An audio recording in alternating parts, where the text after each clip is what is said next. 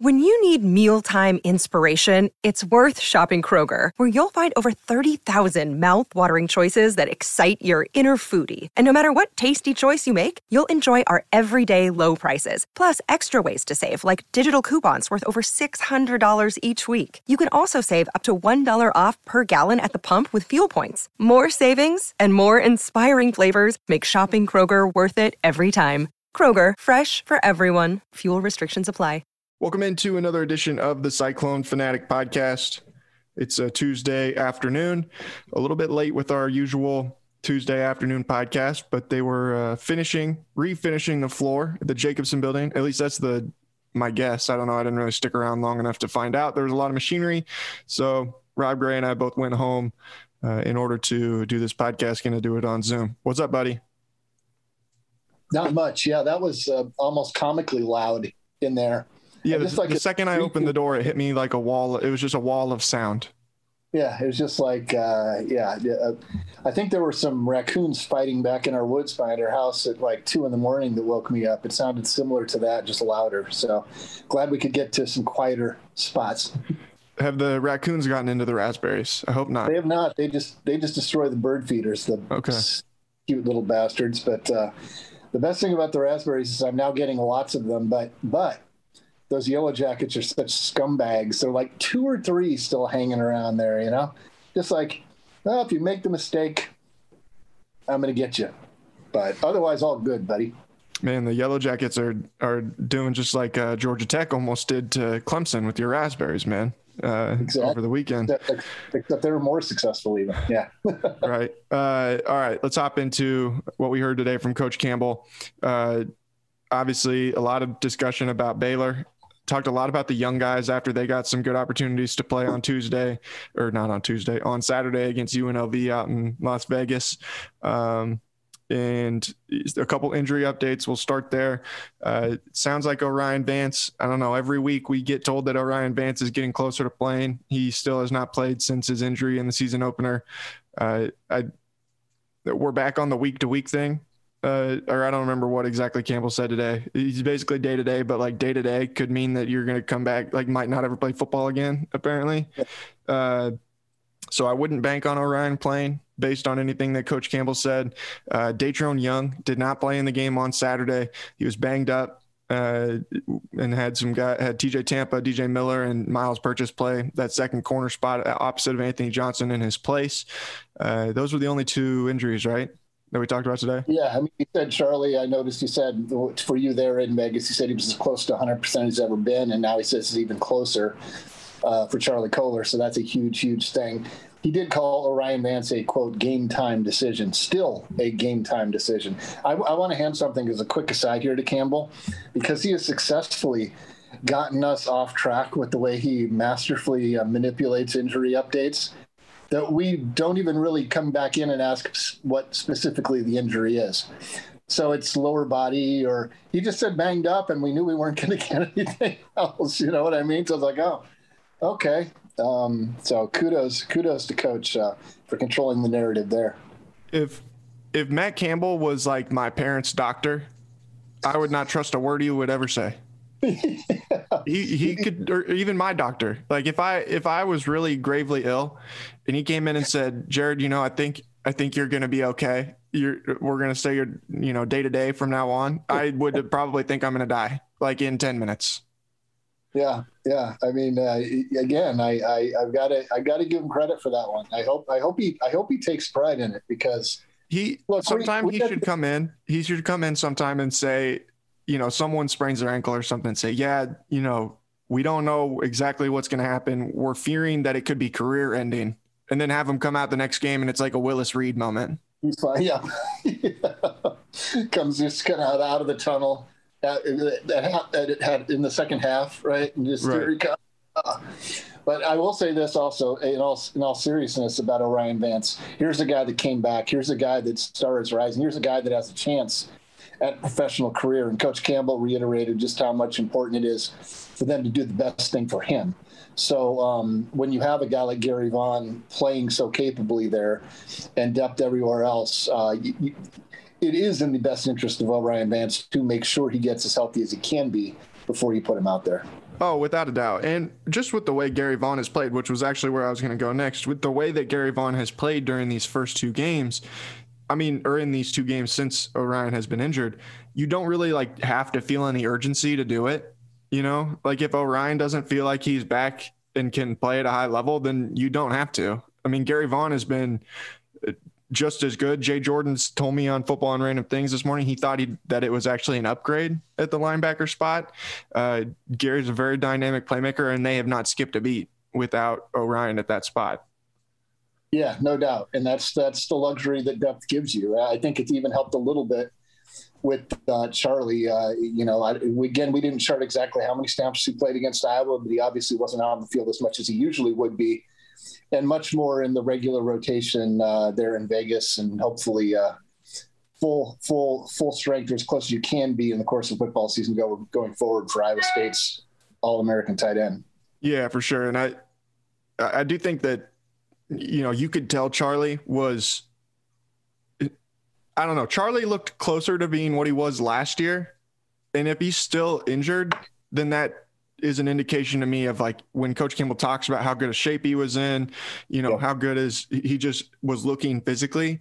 I mean, if if he can even get to 100% this year, then Charlie Kolar is going to be in for a big season. Like if he gets in, gets to you know like 95 to 100% in the next week or two, then he the Big 12 needs to watch out. I think.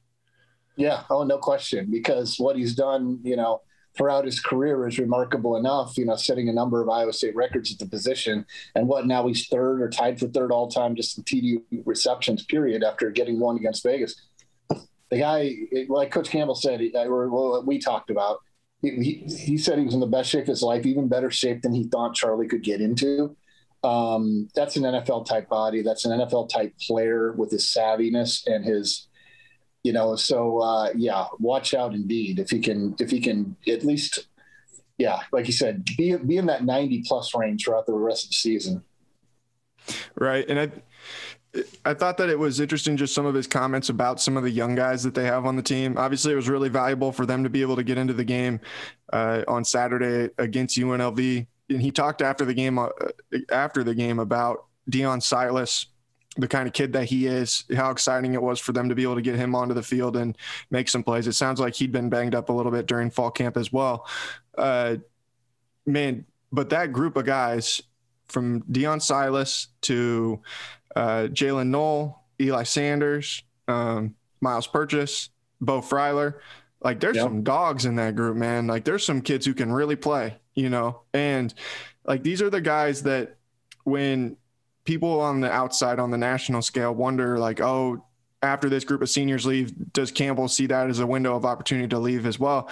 Like, I, I don't view it that way because we know how much he really likes these next guys that are coming up. Yeah, no doubt. And I, and we know how much he likes building, right?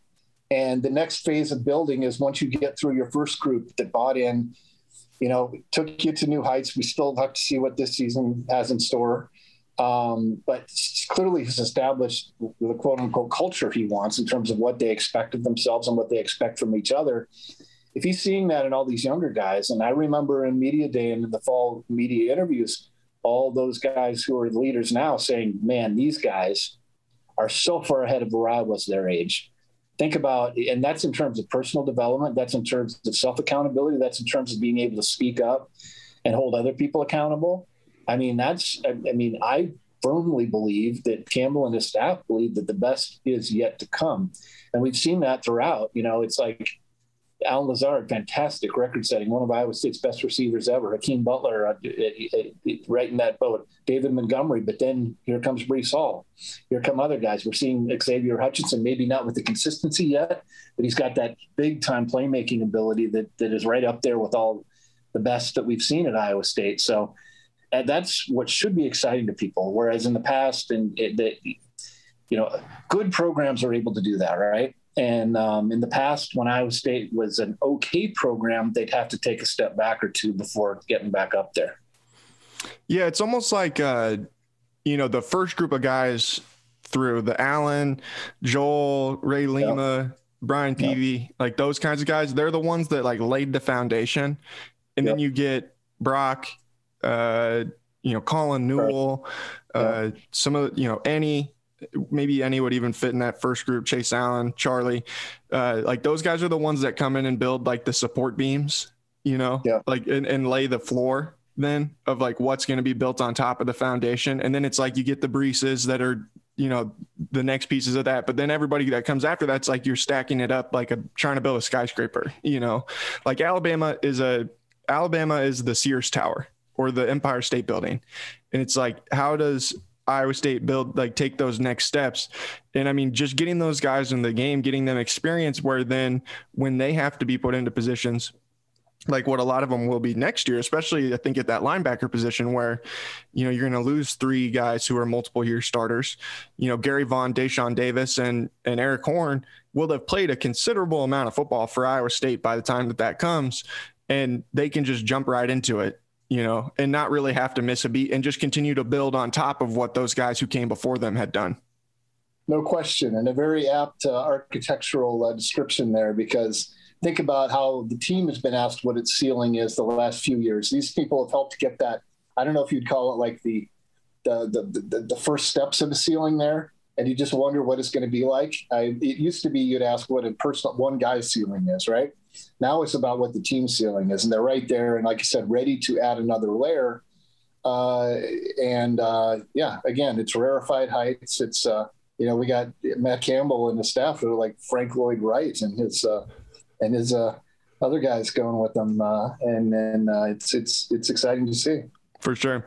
All right, what all are you going to be focused on this week? Uh, not sure exactly, but I'm going to write a little bit more because it was so significant that how many young players got in and what it is. Not only, you know, he talks about he wants to reward players like that for their hard work. A lot of the guys that haven't played, um, but also the fact that it's going to benefit the team a great deal too. I mean, it's a, it's a both the reward and a benefit. You know, it's a true win-win situation. Uh, thanks to how they were able to dismantle the the, the rebels there, um, and uh, you know, some different things for the feature. We all remember the Baylor game, you know, the feature advance with the tents being pulled away and what was it, the fourth hottest game in Iowa State history, or is it the Something most? Like I remember seeing a graphic where it was like 110 degrees on the field. Yeah, and I'll need to revisit that because I'm pretty sure they had it in their game notes at the time. And then we had an Anthony Johnson, one of Iowa State's just stellar cornerbacks in recent memory, uh, said what he'll remember from that game the most is he had a really bad game. And if you get Anthony Johnson into prove it mode, and I know they called a PI on him last week. I didn't have the video feed yet, so I tweeted it's half jokingly, Anthony Johnson with a PI. I'll believe it when I see it. And I, all I heard it was on the radio, so maybe it was legit. It was but probably he, a good call. In, in yeah. having been in the building, he kind of he kind of wrapped his hand around. I mean, I yeah. I don't know that it's called all the time, but like it yeah. I saw it and I was like, yeah, I mean, I can't argue that probably. It was justified, yeah, which is rare for him. Uh, he takes so much of this stuff personally and holds himself to such a high standard. That'll be an interesting wrinkle to go into it too, based on, you know, just how crazy that game was two years ago. And again, you can't take anything for granted, but you know, you get a, you get a little bit of that personal chip on the shoulder from Anthony Johnson, probably some of the other guys too, given how everything went down uh, that's going to be interesting too. But it, maybe some more on Xavier Hutchinson too, who's you know breaking out again. Uh, eh, so so we'll see, but certainly a lot about the young guys, and you know, you like I said, put in the the quote unquote update about O'Rien Vance and Datrone, and and and go from there. What about luckily, you? Luckily, uh, Denzel Mims is not getting off the bus. That's right. This weekend for the Bears. uh, for me this week, um, anybody who listened to football and random things, Jay and I talked about Iowa State's run blocking scheme, which, uh, you know, probably doesn't sound super exciting uh, when I just ex- say it that way, but it was a really interesting thing that that Jay brought up. I asked Coach Campbell about some of that stuff on the side, so I'm going to write about that uh, for Wednesday. Uh, and then I also got some stuff to write a column about Joe Scates. Uh, you know, we've talked a lot about needing to get Iowa State needing that second wide receiver uh, and needing a guy to kind of emerge at that as the dude opposite of X to take even further pressure off of Charlie uh, and X. Um, and I think you're starting to see some of those things click. So I asked Coach Campbell some questions about him as well. Got some stuff uh, that I'm gonna use for a column either this afternoon or uh, Thursday morning depending on time. So that's kind of what my focus will be. Sounds good, bud. All right. Thanks everybody for tuning in. We'll toss it off to Coach Campbell, and you can hear everything that he had to say today from the man himself here on the Cyclone Fanatic Podcast Network. All right, guys, uh, we'll get rolling. Um, you know, really not much left to say from Saturday's performance. I, I do think uh, tremendous challenge for our football team coming this Saturday. Um, really, what we've seen from this Baylor team is, is, really impressive. I would say one of the, the fastest football teams that we've played in a long time. Really skilled team, and obviously a very veteran football team, um, really across the board. So, great challenge for us. And, and with that said, I'll open up to questions for you guys. Matt, excuse me, Matt, with the quality and quantity of of your depth chart, is this as well as well prepared to enter a Big 12 conference as you your this program's been in years, and I know you can only speak for whatever the last six or so. I, I would say, from a depth standpoint, I feel really confident about that aspect of things. You know, I, I think the the fact, maybe what surprised me a little bit, is the amount of young guys that have earned the right to play and have played so well for us, really, you know, in terms of some special teams and now guys really forcing themselves into the two deep. Um, I think those things have certainly been positive and created really positive depth for us, really, from the top down. So, yeah, I, I, do. I feel really good about where our depth chart is and, and, the amount of guys that are playing for us right now, and I think that is a positive. What, one more follow up type, or one follow up. Um, among the the losses, your losses the last four years or so, have been three points or less. I mean, you've had a lot of victories too, but is this, is this team this team appear to be better prepared to handle something like that now with with Connor and and and with Mevis. How, and if you want to talk about that dynamic too, that that'd be great.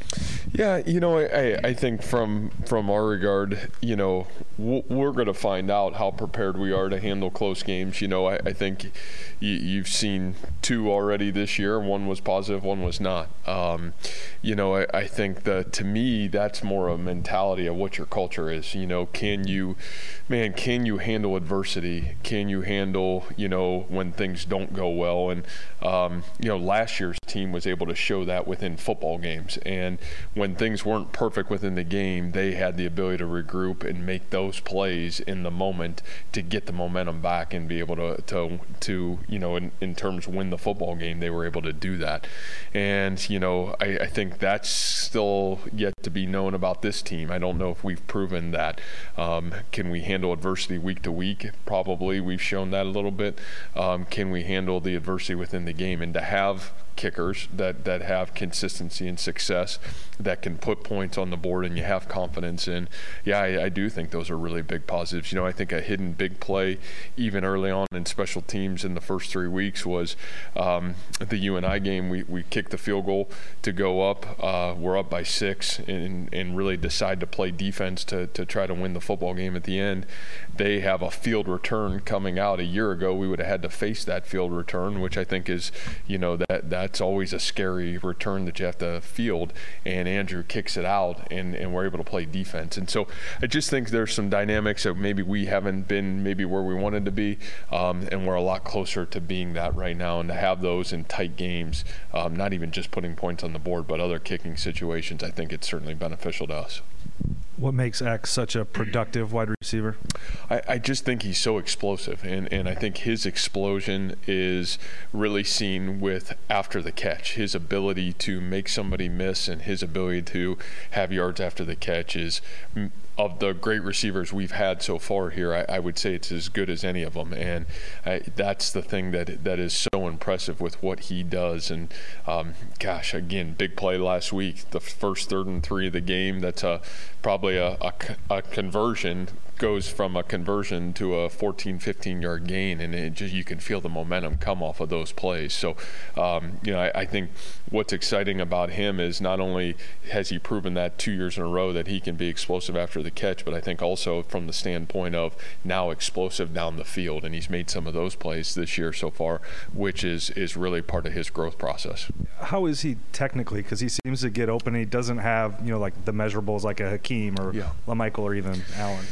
Yeah, yeah. You know, he's certainly not the six six guy, but I think you know he he's the elite at precision at the top of his route. Great hands, um, can make the traffic catch, and probably has some of those qualities that maybe where some of those other guys at least lacked in terms of polish at the top of his route, which is you know when you talk about that elite receiver at the next level with the rules being a little bit different, you got to be able to have separation. You got to be able to to win at the at the top of the route, X is certainly does that at a really high level for us. Do you see him projecting to be able to play? Boy, I, I would think he's on track to have a great career, you know, not only here at Iowa State, but certainly after Iowa State, just because I think those intangibles of he can run, he can separate, um, and he's certainly got really great hands. Those are all real positives for him moving forward. Going back to the, some of the young guys a little bit, um, first quick question Have Jaylin Noel and Eli Sanders won their res- respective return jobs? Well, I think they both made big steps last week. Um, you know, what Jaylin was able to do in the game are some things we've been missing, um, you know, really over the last couple years, in my opinion. And, you know, for him to, there was a, there was a punt right at the end of the football game that's kind of hung up there. You know, that, that ball has hit and, and bad things have happened, and he goes up and, and makes, makes a great fair catch and catches the football. So I, I think we're really excited about what Jaylin has, has brought to the table just in one football game. Um, we'll continue to see. I think that's a growth process for, for him and certainly for us. And then Eli, um, same thing. I, you know, I think was really close to having uh, two big returns in that game, and yet both of them were past the 25 yard line and positive returns. So I think both guys will continue to grow into those roles. Um, both guys have the elite speed and the elite skill to, you know, be a difference maker in those roles, and um, that's a big challenge. So you know, we're putting a lot on those two young guys' plate for sure what do they need to do to build that trust for for you for you to trust them? Yeah, I think it's, trust is built through consistency of effort and really consistency of production. And you know, it, it's as much of anything in those roles is communication and securing the football. Um, you know, we we all love the big return; those things are great. Um, but the ability to secure the football and make sure the ball comes back to the offensive unit in the best position possible, that's still the number one goal and priority. And so, I think a lot of times that's just repetition, and that's the ability for them to be consistent understand what's being asked of them in each situation.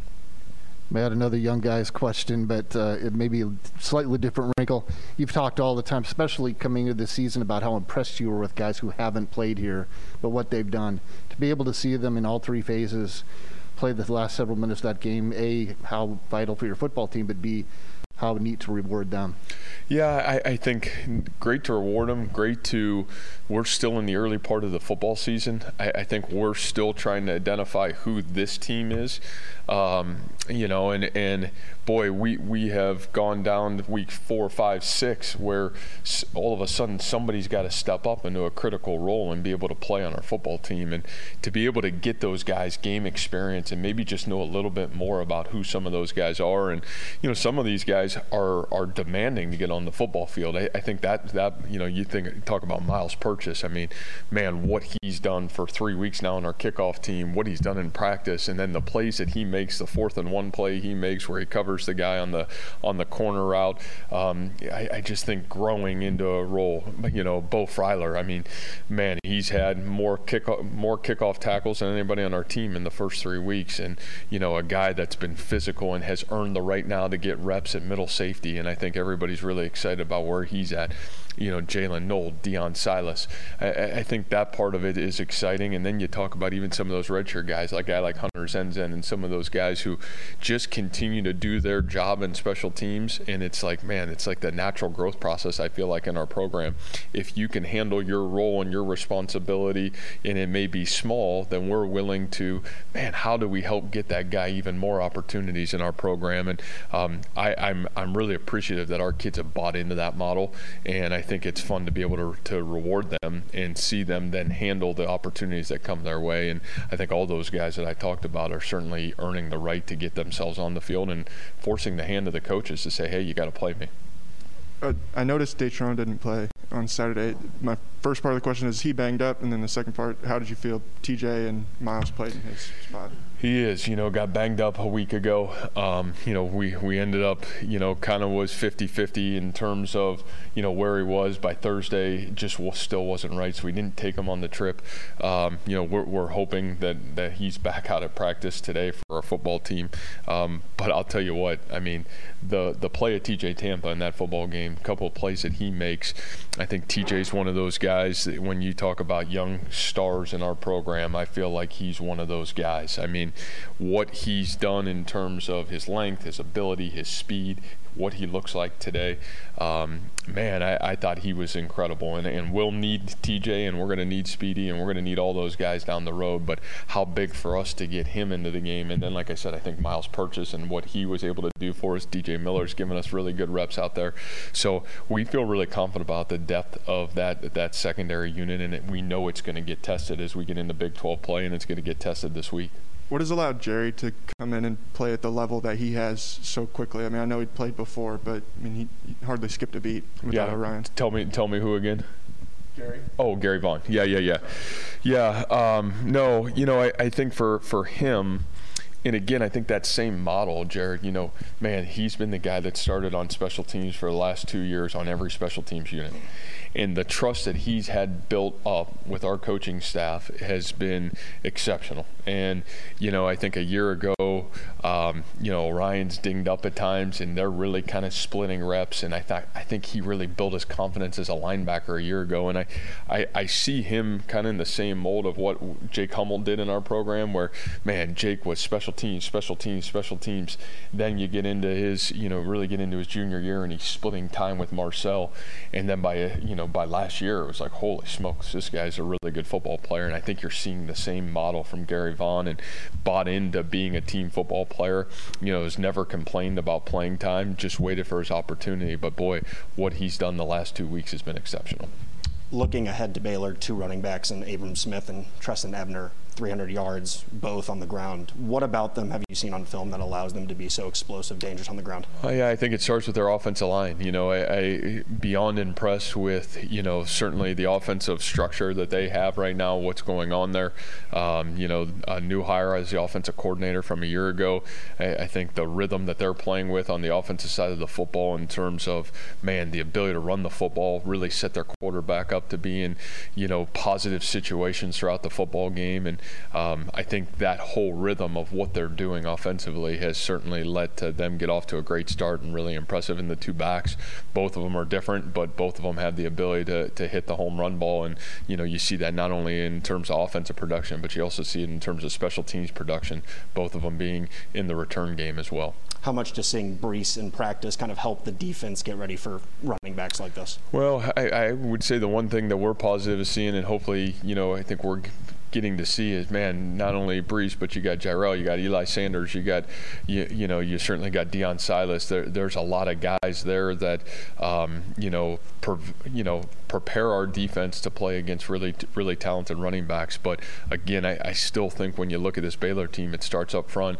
It starts with what they're doing on the offensive line, and it starts with their coordination of that aspect of it, and that'll be a great challenge for us this weekend. Just to revisit uh, the last game did you come out of it uh, feeling a little refreshed after you know the events that had transpired the week before? Is that a feeling you, you get out, out of a game like that? Uh, yeah, I, I, felt pretty good on the Monday right after. You know, I, I mean, we're in the early part of the season. Um, you know, this is part of the, the process of one week at a time, one day at a time, and I think we've always followed that model. So, you know, we've never really gotten too high with a win or too low with a loss, and, and just keep trying to grow. And I do. I, I think this team will only continue to grow because we've got great veteran leadership that understands what that looks like. You guys made it through the Big 12 season excuse me, better than anyone last year, not only record wise, but being healthy, playing your yeah. best football in November.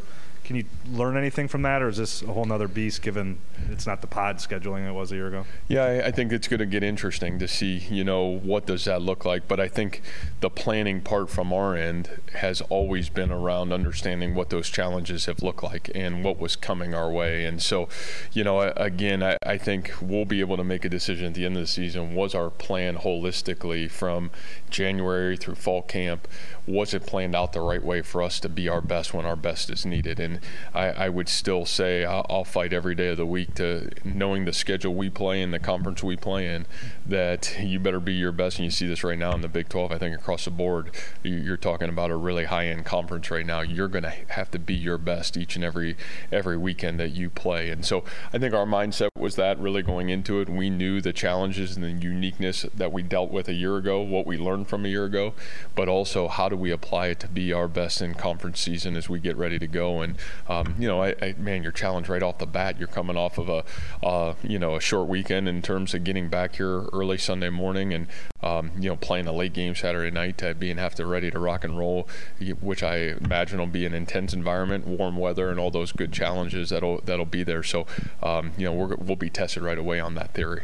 Do people appreciate the challenge of playing nine Big 12 games in 10 weeks, especially nobody's thinking about the logistics about you guys getting home at seven right. o'clock on Sunday morning and things like that occur throughout a season? Yeah, you know, I, I don't know, you know, what what the outside world thinks of it. I, I, I know from our end, uh, again, those are things that make the challenge of what we have to do and the, and the team we have to be um, week in and week out and makes it really unique. And, and again, on top of that, I think in terms of where this conference is right now, you know, I think we felt really confident going in. This was going to be a great year for the Big 12. And I think early on, you see a really competitive Big 12 uh, structure. And man, you're you're going to get right off the gate probably the hottest team in the Big 12. So um, you know, great challenge for everybody involved. And I, I do think it is unique into man being a part of this now for six years. You, you got to be on your A game because if you're not playing your A game, you're going to get beat as Jared said, Gerry Vaughn has been playing has played very well in, in place of, of O'Rien. But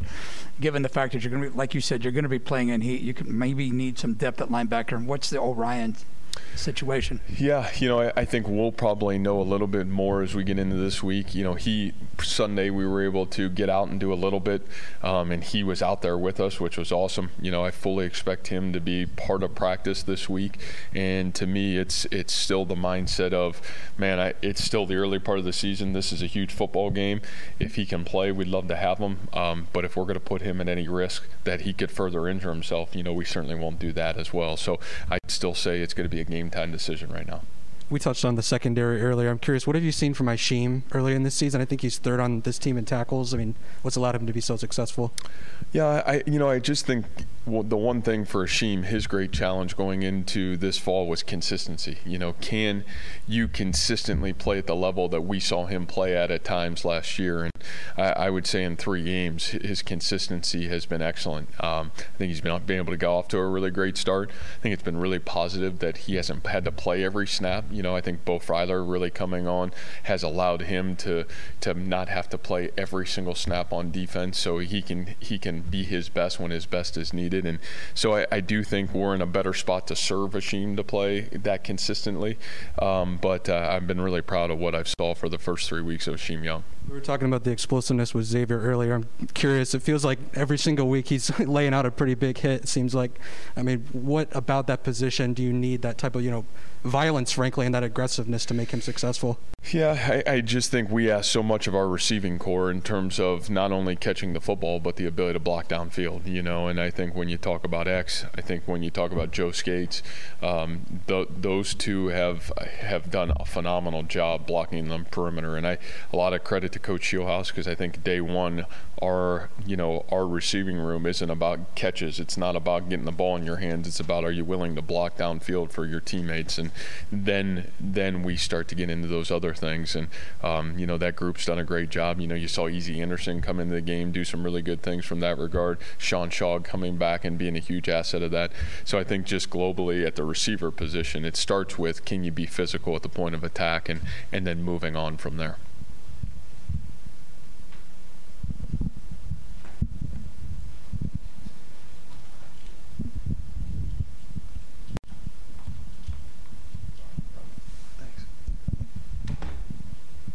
Matt, is um, Charlie, I think you said after the game was getting close, as close to 100% as he's been.